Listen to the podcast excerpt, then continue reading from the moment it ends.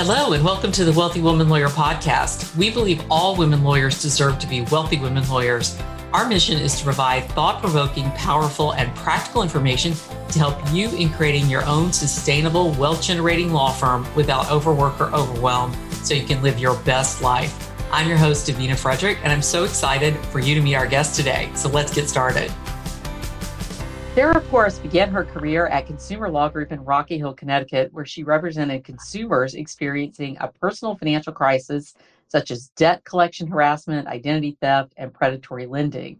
It was a natural transition then when, after about four years, she opened her own office to expand her services to defending consumers being sued by their credit card companies and representing homeowners who are in foreclosure. Sarah is so committed to helping her clients overcome debt and financial issues that she's been a member of Connecticut's Bench Bar Foreclosure Committee for its first seven years, helping to draft foreclosure mediation rules and procedures to help more homeowners in saving their homes. She's also a member of the National Association of Consumer Advocates, whose members pledge to never represent business interests contrary to the rights and interests of consumers. And she's also the author of Got Debt? Dispatches from the Front Lines of America's Financial Crisis. It's a selection of stories about working with people in debt over the last 10 years. So we are so happy to have Sarah here as a guest today on the Wealthy Woman Lawyer podcast. We are going to have so much to discuss. So welcome, Sarah. Thanks so much. So happy to be here. Great, great. So I want to start out today just getting people, just letting people get to know a little bit about you and kind of your journey to becoming an attorney. Is this something that you always knew that did you did you want to fight for the people even as a child?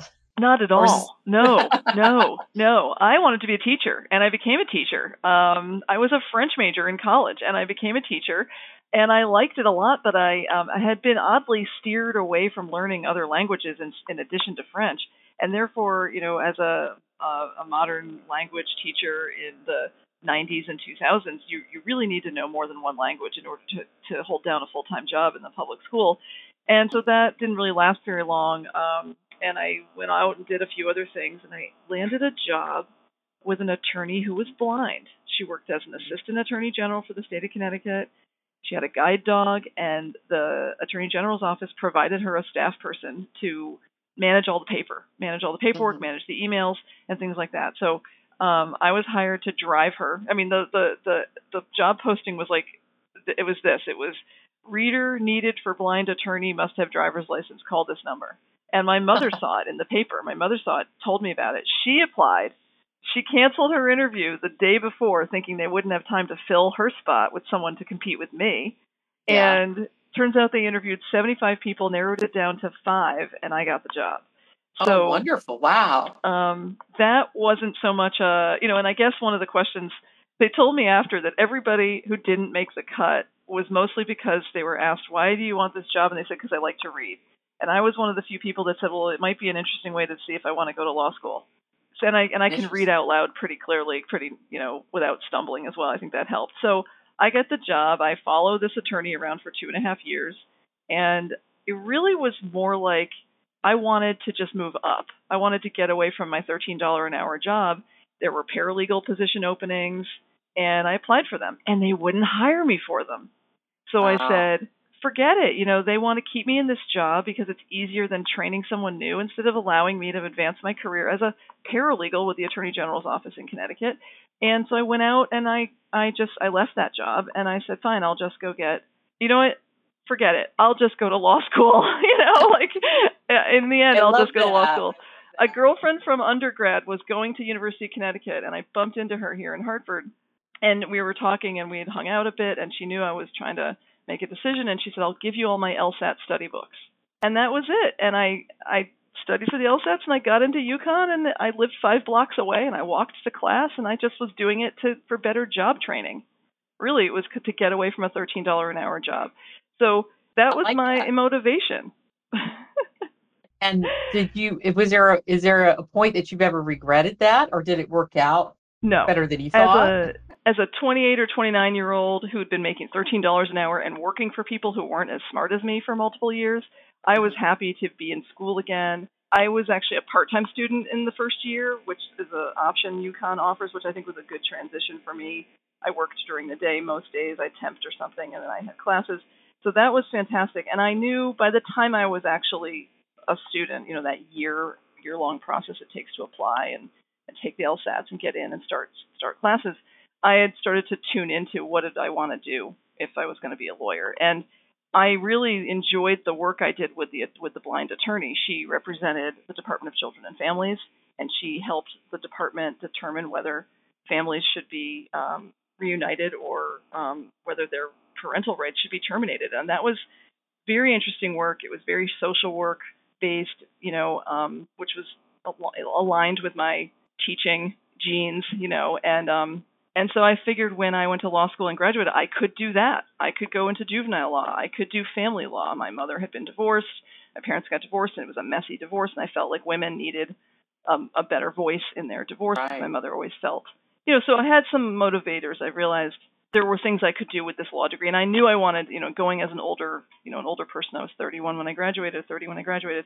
I knew I didn't want to be what I call a corporate whore. It was just me. That was my way of saying I want to do good with my law degree. I'm not Right. doing this second career, you know, to bill 2,500 hours a year and to make some corporation rich. So Yeah. um, I was lucky when I landed that job at Consumer Law Group. It was aligned with my sort of public interest career goals, and Mhm. it was I joke that it was like a public interest job with a paycheck because it was a private firm. Um, and I got to do, you know, white hat work, always represent the little guy. It was really, Yeah. really fun and exciting. So I want to talk about you starting your own firm and, what motivated you to do that. But before that, I just kind of want to dig a little deeper into this. You, see, you know, you have a helping heart, it sounds like.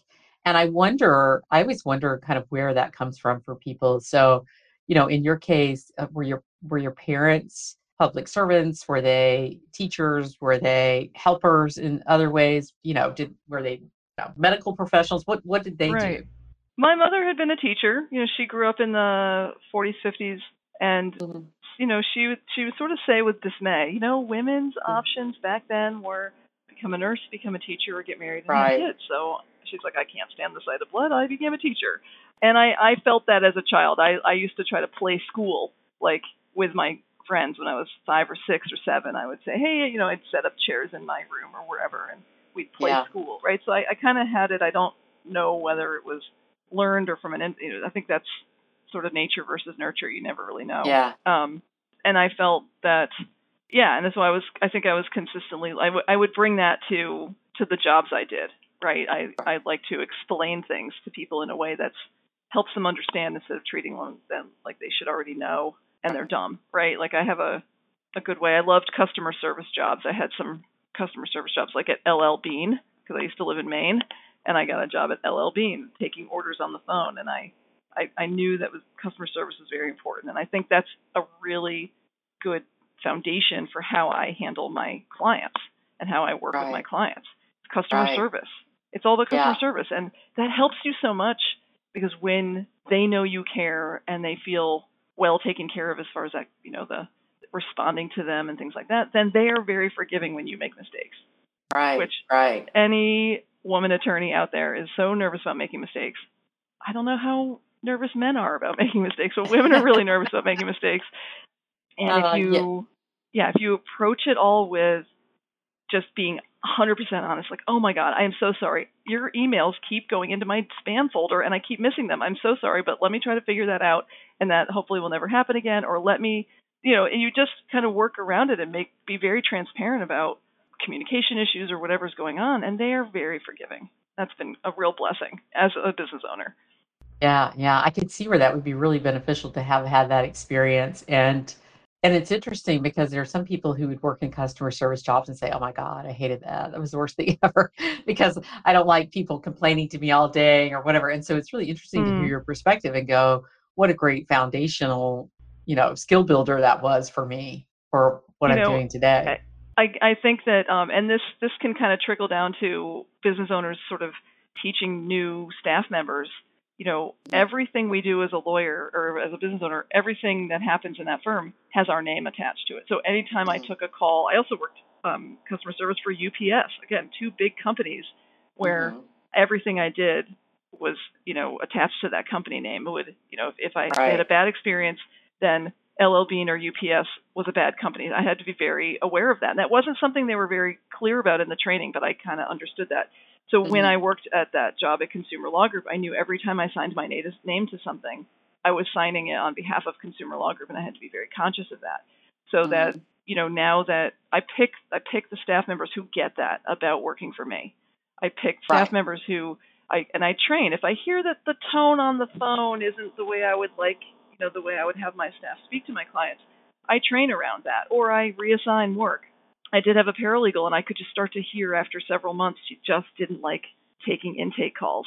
I could just hear the tone and I was like, I got to get her off the phone and get someone else on right, the phone. Right. Um, and or that person just is no longer a good fit for your business. Yeah. So being aware I, of yeah of how you want to present to the world um, is important, and then your staff all have to do that for you as well.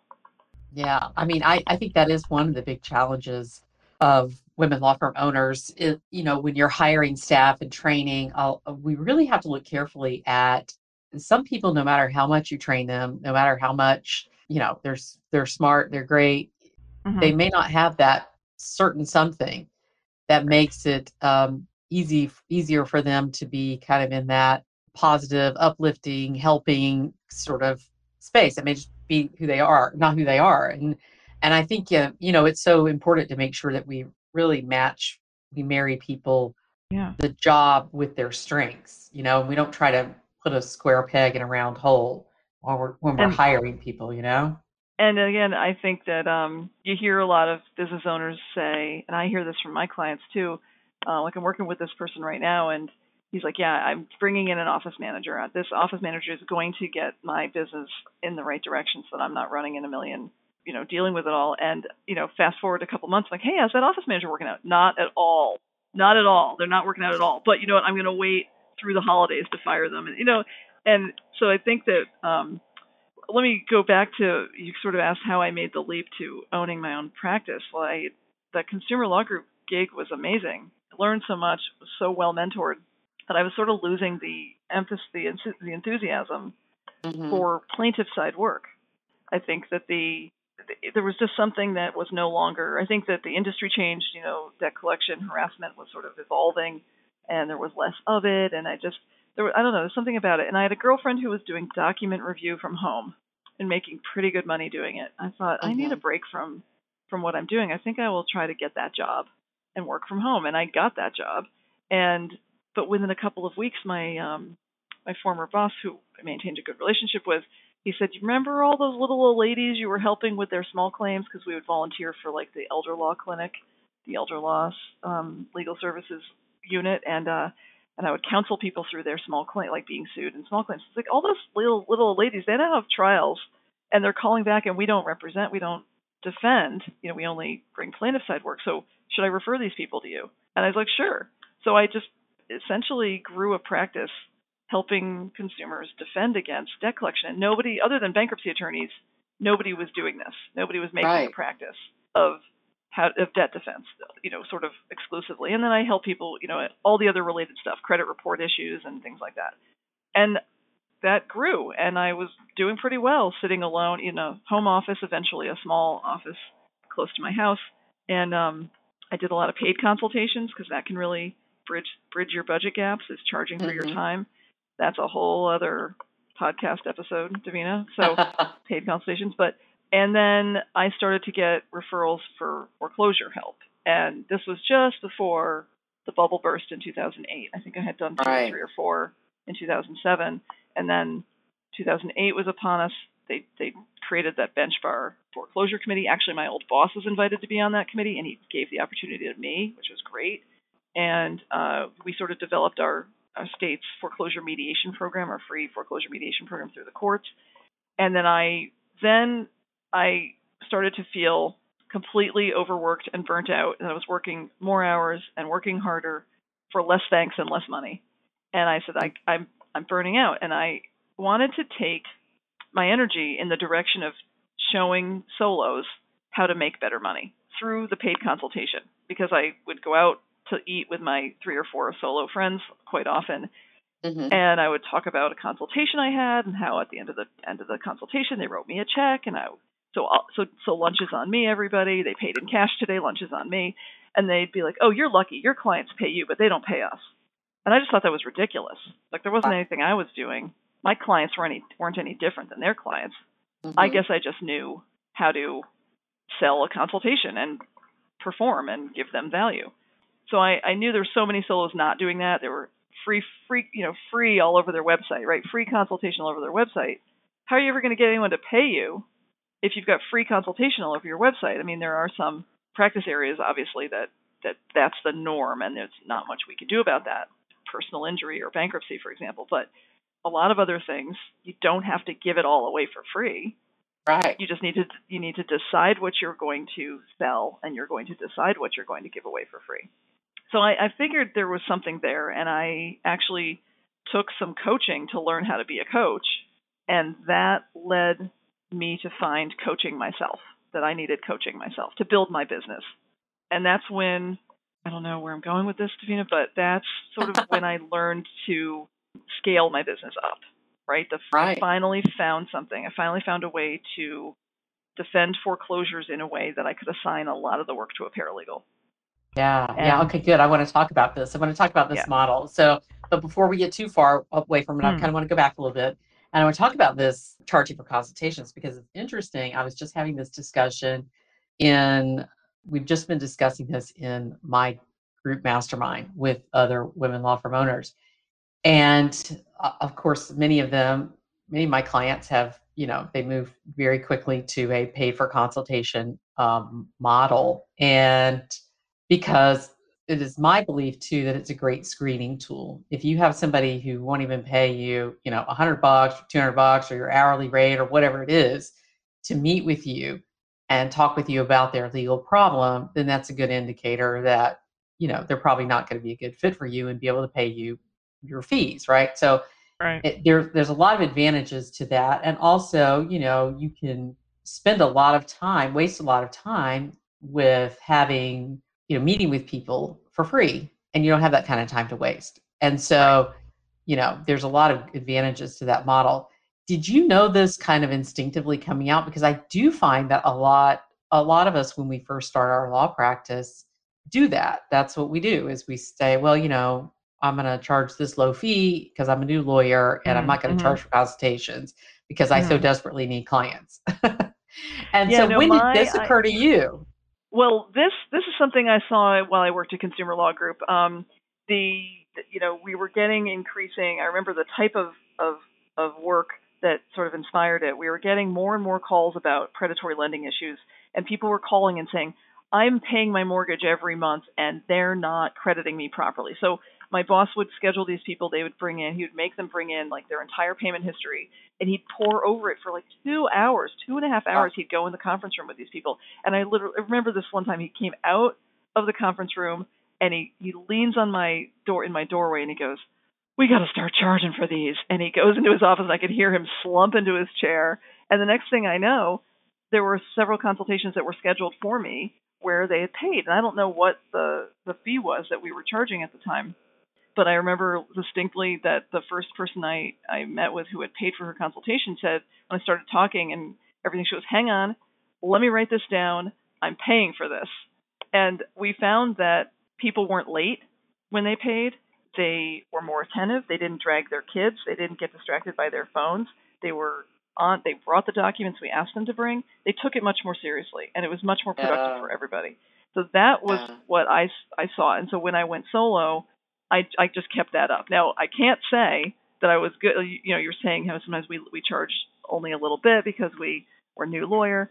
It's true. I stumbled over quoting the rate for the first two or three times, and I, then I said, right. "You gotta you gotta stop stumbling. Now you gotta stick with the the number that comes out of your mouth, but that's fine. Practice practice those numbers and just maybe think of it in advance. Like you have you know five ten minutes on the call before you quote the rate. So start thinking about it sooner than later. And then eventually I drove my my hourly rates up. And you know, it, it isn't one of those things where it's like, oh, if this person will pay me five hundred dollars, I'll do it. Like, don't get into that.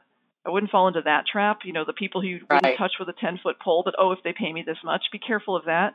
But right. otherwise, I think it's I think it's true. And you're sort of stuck with the amount you quote, but you know you learn from that as well. And I think that you know you know if you do charge, I mean it, it was like 20% of my gross annual revenues, Davina. I mean if yeah. I had left that money on the table, that's a huge amount of money you can generate over the course of a year. You do one or two of these a week, and you're charging 250 or 300 dollars times 40 weeks.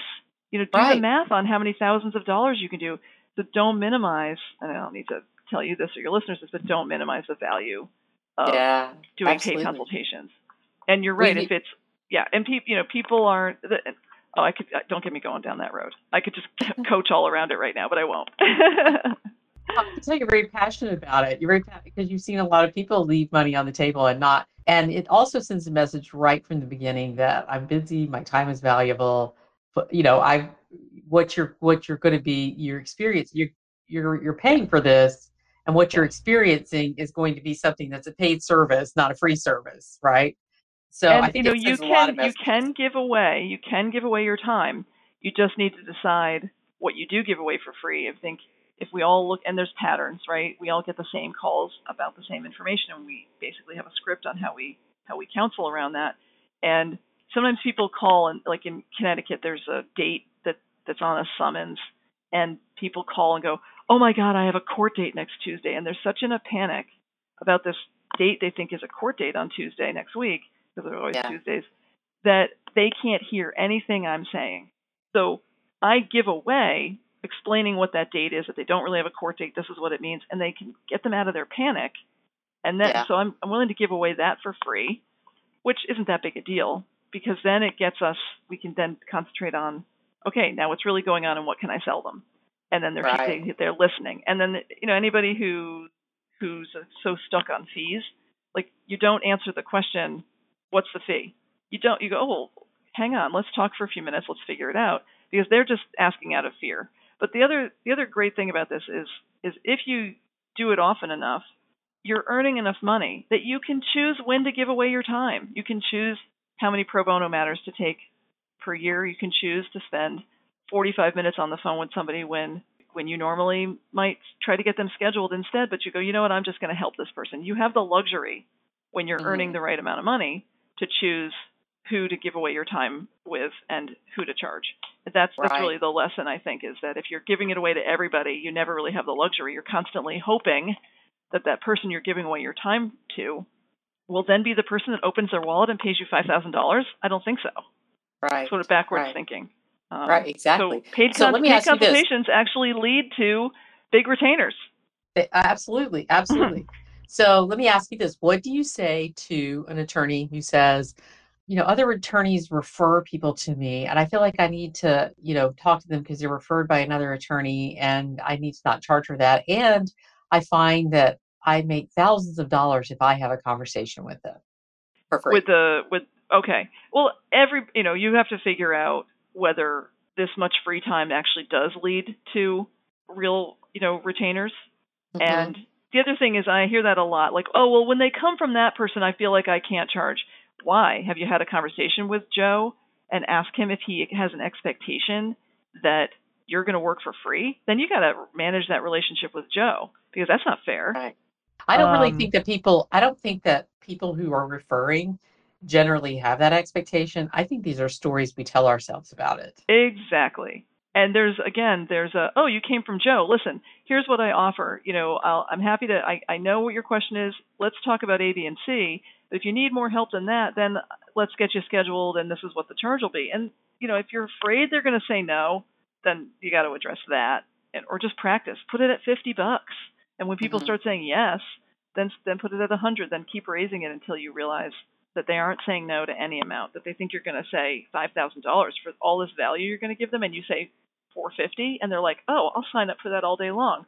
but yeah, I think it's about managing. Um, and I always say to people, like I'll refer people to another attorney, and they go, "What do you think their fees are?" And I go, "I never," I say, "I never quote another attorney's fees.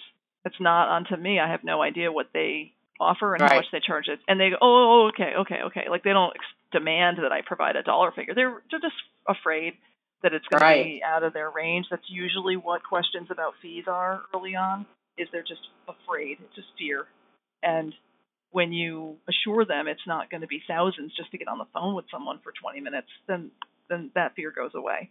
Then they're reassured because the the public thinks that attorneys just yeah. charge ridiculous amounts for no value. So when you start to spell out the value, and then you you know you quote a rate that's very affordable to them, they're just they're, you're their favorite person. You can get five star reviews all day long for doing that. Well, that's what I was going to ask you. I was going to ask you next, kind of segueing away from uh, attorneys mm-hmm. charging mm-hmm. to to in your own situation.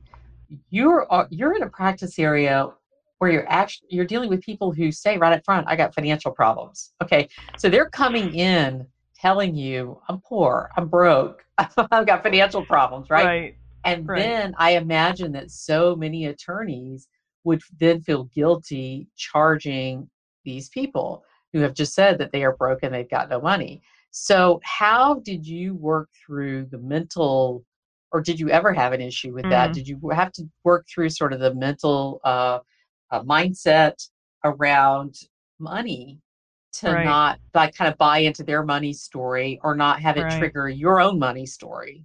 Well, the funny thing is, every time we, we we sit down, my husband and I, to write our mortgage check every month, he he looks at me, he goes, "You did it again." I'm like, "What? What?" He says, "You got money out of people who don't have any money," you know. um, and it's I, I I have taken a lot of coaching around sales. It's sales, and hmm. you know, do the cashiers at McDonald's feel guilty about you know the cost of the fries?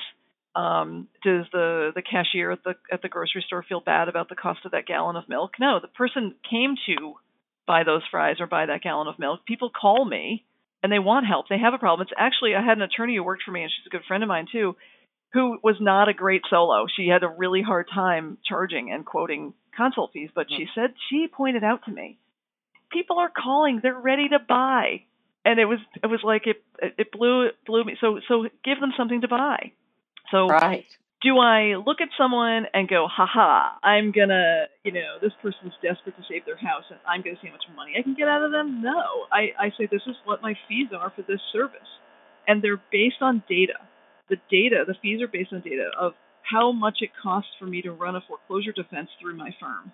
And we did this through KPIs. I can't remember what that's called. It's where you take every step of the case, who does what, how much mm-hmm. do I pay that person, or what is the value of their time? How much time does it take times number of hours, number of dollars, and then you multiply it by a, a multiplier in order to add in profit and overhead and things like that.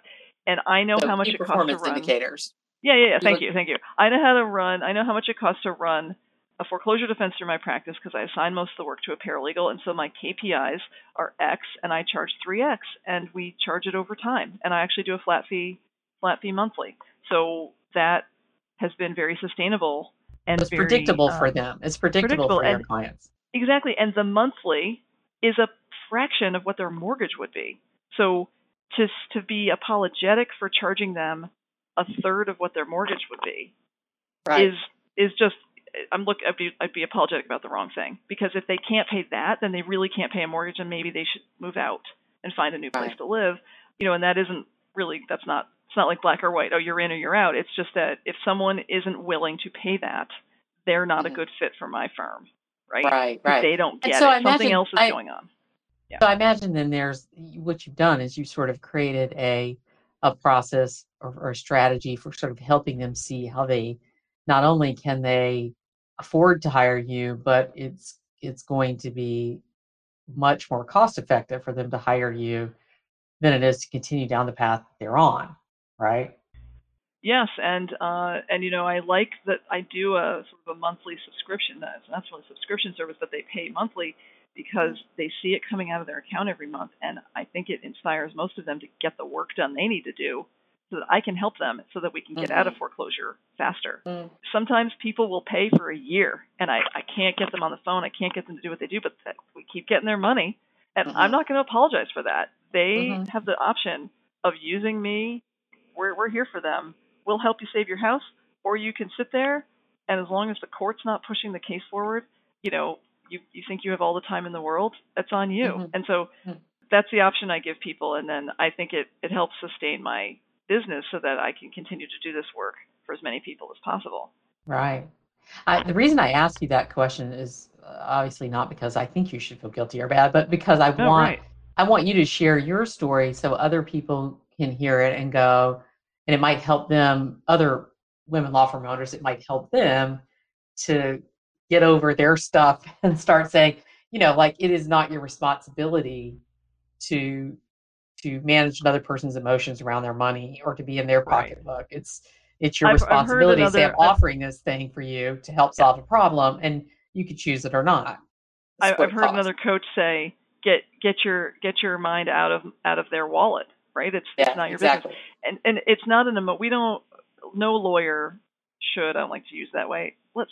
Would a man make a decision on fees about emotion? I think that if you have data, if you say, okay, I do traffic tickets, I do DUIs, I do, you know, no fault divorce, whatever the term is, right? Simple divorce. Right. This is the t- amount of time I spend. This is who in my office spends this much time.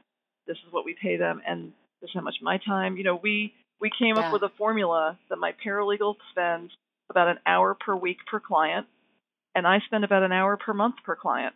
And then there's all the other administrative stuff.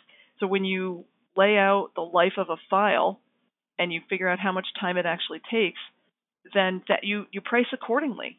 So Right. that's a formula, and that helps with the person who tries to negotiate your fee. Oh, could you do a little better? And you say no, because this is the formula. We've determined this is what it costs to help you. So Yeah, this is what you pay, and they'll go okay, or they'll walk away, and and that's fine. So you have Yeah. a procedure in place and a policy in, in place that this is our fee for this type of file. Yeah, Um, you as the firm owner can always make exceptions. I'm making lots of exceptions right now because of COVID and the way foreclosures are being handled in my state and, and in the country and things like that. So I've had to go outside the box a little. And you Yeah. always have that option, but I'm keeping an eye on my numbers. I know, uh, you know, we've had moratorium on foreclosures. I mean, are you, you guys, you, are you dealing with that, and how are you dealing with that? Because that's that kind of brought that business to a halt. So, how Yeah. did you sort of pivot and shift and deal with that in your law firm? So in the last year, so this is um, middle of May 2021, and so you know things basically shut down in second week of third week of March of 2020, um, including foreclosure defense. So I had a lot in the pipeline. I had a lot of people, a lot of people who were in the process of modifying their mortgages. So we saw those people through the through to the end. We Mhm. we've had other people continue on that process of applying and, and getting mortgage modifications and watching them and guiding them through that process. The cases, the people who were behind before March of 2020, who might have already been in, been in foreclosure, there's no real moratorium that applies to them. And I don't want to, I don't want anybody listening to this and go, yes, there is, but you know, there's some rules and some exceptions, but there's been a lot of activity on cases that were already pending, and we have a judicial process here, so those were just sitting for a long time, and then now they're they're picking back up. So I've been able to I've been getting calls consistently from people whose cases are waking up. And in the meantime, I will say that um, between last summer and, and this winter, I was doing a lot more consultations. I was calling people who had said they would maybe call back and talk to me about that. I was sort of scrounging in my leads in my old, you know, all the notes from all the people who call the office to see who could I who could I sell something to? I need to Mhm. bridge a budget gap right now. Who could I give some value to? Who could I help with, you know, something for for an hourly fee? And I was finding that would I was selling a lot of my time by the hour. But when you have a pure flat fee practice where you're only doing an hour per month per client, you, you shouldn't have to sell your time by the hour. But that helped. Right. And knowing how to do the paid consultation really saved me. Right, exactly, exactly. So you also help people fight, like if somebody's trying to collect a debt, them correct. So I, I'm Right. curious, as, and this is just, I'm just curious about why you haven't included bankruptcy in your practice, because I would imagine when you have a lot of people who are dealing with debt collection issues and foreclosure issues, bankruptcy may be a solution for them in some cases. Absolutely. Um, and I probably give away more business to bankruptcy attorneys than I keep. But I think that um, one is I would have had to learn a whole new area of law, and I was not mentored in it. We didn't do it at Consumer Law Group. When I went on my own, and I wasn't feeling desperate for a cash generator, right? I knew how to Mhm. generate cash through the debt defense as long as I wasn't misleading people into paying their debts and and struggling with debt defense when they should have just gone to file bankruptcy. So I became very, you know, I created a network with the local bankruptcy attorneys told them what I do, said if you got someone who can't file bankruptcy because of whatever, a little over income, they have an asset that that's just preventing them, call, send them my way. You know, and I said, and if they really should file, I'll send them back to you. And also, when you think about it, if you're developing, in my my mentality around it was I was developing a debt defense practice. If I could have earned more putting them into a Chapter Seven than defending them, then I would have. That's a conflict, right. I think. That's okay. a conflict. Of pushing everybody to to this thing that's more profitable would, I think, have created the conflict if the person really didn't need it, right? And I think yeah. there are. It's very individualized, but if you don't owe that much, you probably don't need to do that to your credit or, or the expense of the full bankruptcy versus the strategies I've developed for debt defense in my state.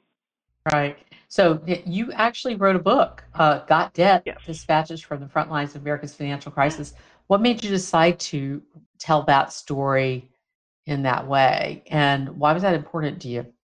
I think that the way I did it was I would, things would happen and I'd write about them things would happen. I had a blog like in 2008, 2009. I got my website, and I think I just started writing things as blog posts. You know, mm-hmm. thousand words, 500 words, something like that. And and I would keep that keep that material because it was interesting to me. I would tell a story. Like I can't believe this happened. I got to write about it. And I think I also had a fantasy of maybe writing a novel and and sort of including these things. And then I in early 2015 I got a writer I started working with a, a, a guy who was a, who was a former attorney, and he wanted to be a writer, and he'd already written some amazing work. And we were mm-hmm. talking, and I said, you know, I really could get my blog. You know, I, I don't have time to blog. I just am not doing it. he's like, well, why don't I help you with that? And he, we got to know each other. He understood what I did, and he started writing blog posts for me. So some of the in some of the material in the book was actually his material that I've I've modified and edited. So he helped generate a lot of the of the work in the book but it was always from stories that that I was going through or things that were happening. And when it came, when we got a couple hundred pages of stuff together, we put it in a book. And the tough part was editing it in a cohesive way. This is actually volume two. The first volume is kind of a hot mess, but this one was a little more cohesive. And I just think it's interesting, and I've been told it's a good book about adulting. Like a girlfriend, a lawyer friend of mine read it, so I'm giving it to my teenagers because you talk so much about money and the mentality around money and the money around mentality around credit and credit scores. It's important for my girls to learn that. Yeah, that, that, I might have to get that for my my twin nephews who just they are just uh, they're matriculating. They're just gotten into mm. college, and so this might be a great time for me to give them that. Do you find it? I, I want to before we have to wrap up. I want to make sure we sort of touch on marketing a little bit because do you find it to be uh, to have been a good marketing tool for you? I probably could have done a better job launching it and doing all of that. I think part of that was me and my shyness around it. Um, I, I, what it is too, any book you write, and it doesn't have to be 250 pages, it can be 25 or 50 pages, because I learned this from someone who wrote a book about marketing. It's a business card nobody will ever throw away. So it right. can be a great thank you. Hey, you know, thank you for this. Or, you know, I get on the phone with people and maybe they've helped me, right? Maybe you're on the phone with a new potential client and they don't end up hiring me for whatever reason, but they've counseled me through something. You you know, we've all gotten into these conversations where you talk about your parents or your siblings or something and you get some insights. You can if you can send it as a thank you gift. I get a lot of people who are freaked out about credit and I go, "Look, just get my book. Just get my book. You'll understand better why I say you shouldn't worry about your credit score." So it can be one of these things where you don't have to reinvent the wheel every time someone calls you and is freaked out about their credit score or, or the practice area. You can just yeah, guide just, them to and you know, and I give away all the proceeds. I didn't want to use my clients' stories and then put the money in my pocket. So periodically, I'll take the the what do you call profits, whatever Amazon pays me, and I write a check to an organization. Yeah, I just published a book uh, myself, and it's uh, it's on law firm marketing uh, mm-hmm. in the virtual age, and so uh, there, there's tremendous it, it is such a helpful tool when you get asked a lot of sort of foundational questions about a topic over and over again right. to be able to say right. here right. read this this is a great place for you to start right. Um, and you also get a lot of local press and i want you to talk about sort of how that came about and how you how you created that for yourself because i'm sure there'll be a lot of people listening who will think oh i'd love to do get more local press and raise my profile in the local yeah. community this well you know it's it's i'm thinking it's sort of like a five pointed star so the writer i was using he would be like, "Hey, you should write an editorial about A, B, or C," and I'm like, "Great, write it for me, right?" And so he, you know, up. he would do that. So it's it's true. It's it's like you've got to set aside a little time to go when you're really emotional about something or when really something piques your interest and you're like on the edge of your seat about it. Take a half an hour and crank out 500 to 750 words and save that. That has value. You could use it in the moment, send it in to the local paper as an editorial, or you can use it. You keep you save up enough of those, and they're they're your book. The other thing is, you know, there's some pretty noteworthy noteworthy newsworthy things related to foreclosure in my state. Um, one was um, there was a very very high profile murder, Mm. very very difficult, terrible story, and the guy who killed his wife went into foreclosure.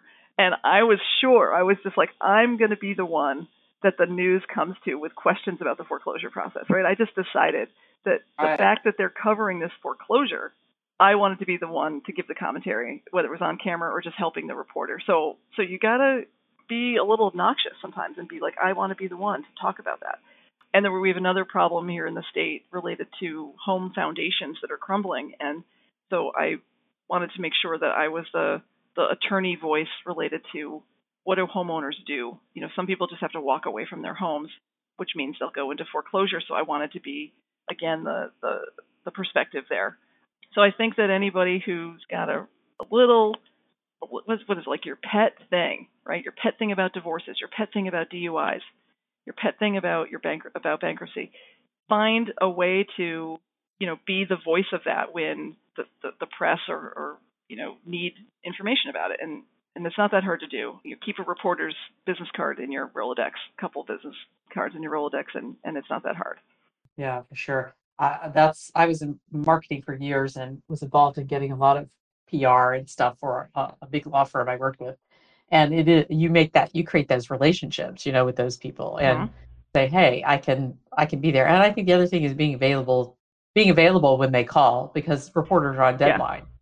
Oh, and we have a new policy in the office because I get this message, and I it was like four hours later. I didn't understand what the message was, and I was like to my staff, I was like, anytime a reporter calls, you find me. You put a 911 text to me. There's a reporter who wants to, because they need to be in your office in a half an hour with a camera Yeah. because they've got to go Yeah. live at four four o'clock or four thirty or five o'clock. So, and and they they have to they have to absorb and digest so much information to make a comprehensive story that don't be shy with the information. Overload them, and they'll know what to filter out. But they're like, oh my God, thank you. You just saved me. So like trying to Yeah. get my head around the Connecticut foreclosure process. Like how was I going to do that in a half an hour? So Yeah, the yeah, and I yeah, probably keep a probably keep a jacket handy, especially with all the people who are sort of working much more casually these days uh, because of uh, you know, Zoom court whatnot. To keep a jacket and some lipstick handy or I, something, I right? use um I use a scarf. A scarf is my it dresses up anything. Yeah, yeah, that's a great that's a great tip. That's a great tool. So I, I love it. So and did you did you notice an impact? Have you noticed an impact since people are so- kind of used to seeing you, you know, on the news around these kinds of stories? Well, I'd like to think that it, it, it, it involves an immediate uptick in the calls, but you know, I think that somebody who needs bankruptcy, somebody who needs a foreclosure defense, isn't going to isn't like waiting around and going, oh well, until I saw you on TV, I wasn't going to call, right? It's like you're a lot of what we do as lawyers is time sensitive. I mean, um, I think if it makes you more visible in Google, I think if it lends you more cred when someone is googling you before they actually call you, because that's what people do. They get they might get your name from Yeah. another attorney or their neighbor or their their somebody, but they're going to then go and Google you. So Google yourself what comes up and what do you want to be in there, and it helps that it's rounded out with TV appearances, you know, and you can link to them on your website as well usually, or put the the NBC or the CNN logo on your website, and that lends a little cred. But if the person the person in crisis, they don't really have the luxury of like going with the person with the most TV stuff. They might actually be turned off by too much of that, thinking you're you're not approachable or not reachable. So Yeah. I don't overplay that stuff. I don't play it up too much because I don't think that that's what's going to make them pick up the phone. Right, But- right. Because they may think they may think, well, she's out of my out of my league then, or out of my price yeah, well, range, she or something be like that. expensive Yeah. or something. And Yeah. so, I mean, I'm not saying don't put it on your site. It's just now that I think about it, now that you asked the question, you know what? It's an ego thing, I'll admit, because I have the I did a um I did a little rant. I do these little short videos and I post them on my YouTube channel, and I put them on my Facebook page and then LinkedIn and stuff, and so they get some views. But the one about the high profile murder, that by far has the most views of all my videos, and it's more of an ego thing, like, oh yeah, that one's getting some play, yeah. That's interesting because I actually didn't see that one when I was like, but I was looking on your site, and so I guess I missed that one, but I'll have to go look at it now because I'm curious. Yeah, it's on my um, it's on my YouTube channel. It's just it's okay. just the one about the particular murder or whatever. Yeah. So. Uh, yeah, um, that, I'm sure that that was probably very interesting for you, right? So, how long have you had? I didn't ask you this earlier. How long have you had your own practice? I went solo in October 2006, about four okay, years so after becoming an attorney. yeah. Hmm? Okay, great. And and you have do you have you have some another attorney who works with you in your practice? You know, I did, but in this last year, I've shrunk my staff. They've um, two okay. of my staff, my associate and a paralegal, went to a closing firm, a real estate closing firm, because real estate is crazy. So um, they they're yeah. at a, a friend's firm working for working for her, and I'm thrilled for them, and it's it's working out okay. Um, yeah, I want to say as far as starting my as far as starting my own practice, I started in 06, but it really wasn't until the middle of 2014, sometime in 2014, when I really hit that burnout and that wall and decided to make some changes that I really call it that I really have a business. So mm-hmm. um, it took me a while to figure out that I really like business and I really like talking about business. I like running my practice like a business. That's fun yeah. and interesting. Yeah. So what if you had before we wrap up here? Let me just ask you one last question. Then, if you had some gold nugget that you could share or a piece of advice for another woman law firm owner who may be behind you, kind of in the growth journey, what would that be? I think my big regret that I didn't do enough of, and it's ironic since I help with people with money problems, is I really wasn't working off of a budget. I was very intimidated about laying all the numbers out. What am I actually spending? What do things cost? And a household budget as well as your business budget. I think your household budget comes first. What do you really want to be making and why? And mm-hmm. you know, I, I, I learned I had to have this sort of shoved on me when I was taking business coaching, which is it's probably really smart to have someone come in and clean our house every week.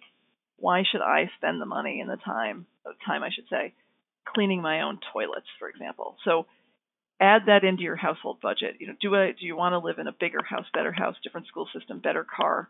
You know, pay off your student loans sooner. All those things. Create a really aggr- well, no, I wouldn't say aggressive. Create three household budgets. What are you spending now? What you know would you like to be spending, and what's your fantasy budget? And then tailor how your business you know throws off profit according to those budgets, and make decisions based on data with with your budgets. And I didn't do enough of that soon enough, but doing a budget yeah. and staying on top of my budget in this last year of COVID has kept me sane because I was so nervous about reduction of, of revenue and how that was going to affect my ability to pay payroll and serve my clients and live my life. And the budget's really helped. It's kind of interesting too because you what something that you said earlier uh, is that you also worked the phones and you got more creative mm-hmm. about mm-hmm. getting clients and getting revenue and getting money in the door and all that because so uh, uh, I'm listening to something recently, uh, a book, and the author was talking about creating your creating the life you want because because I love your idea of the three budgets creating the life you want. When you start putting down what i want you see the amount of increase that you need and then then you turn on that salesperson in you and say okay this is what i'm going to do. I'm going to go after adding this amount of money. And yeah. when you're looking at the data and you're much more focused on, you know, here it is in black and white. This is what I'm making now, and this is the lifestyle I'm living. And I want to live this lifestyle. How much more is it actually going to take? Not a not a fantasy, but a real actual numbers. If I sat down and looked at, if I want to take three vacations a year, how much do my vacations cost? If I want to buy a bigger house, how much is that additional amount in mortgage? And adding that up and saying, okay, I'm going to need an additional X amount per month. Now, what am I going to do to get that? So exactly. it can work, but your budget can work for you in, in different ways, not just as a, you know, a lot of people view budgets as being punitive. You know, like uh, I got and budget, I think if right? you don't, if you don't think you have money issues or money mindset issues, doing this budget is going to bring them out, unless you've been doing it and and you're, you're past this point. But anybody yeah. who isn't isn't already being honest about how they want to live and how much money, you know, and it's it's important yeah. to budget in um, enough to put aside for your own retirement Um, it's important to budget. You know, I use the profit first method as well, which really is helpful for that. And it's important to put aside enough to um, have extra for the emergencies and stuff that you know. Or you know, I had a, a point in time where I thought I might have to help support my mother. What amount mm-hmm. is she going to need? And I started budgeting that in.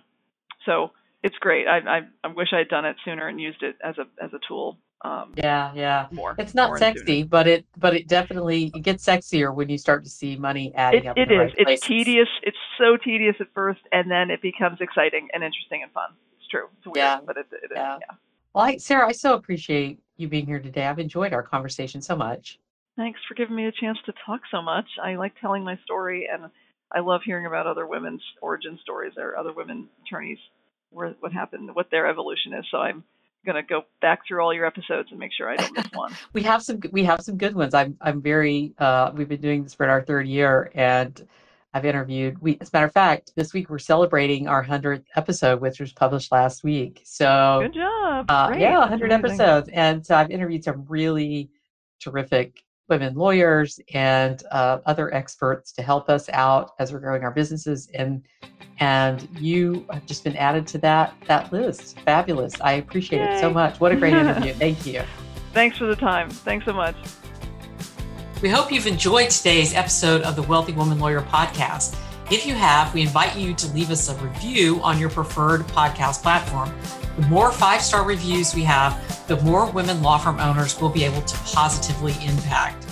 Your thoughts and opinions are so important to us. If you are a woman law firm owner who wants to scale your law firm to a million dollars or more in gross annual revenue and do it in a way that's sustainable and feels good to you, then we invite you to join us in the Wealthy Woman Lawyer League.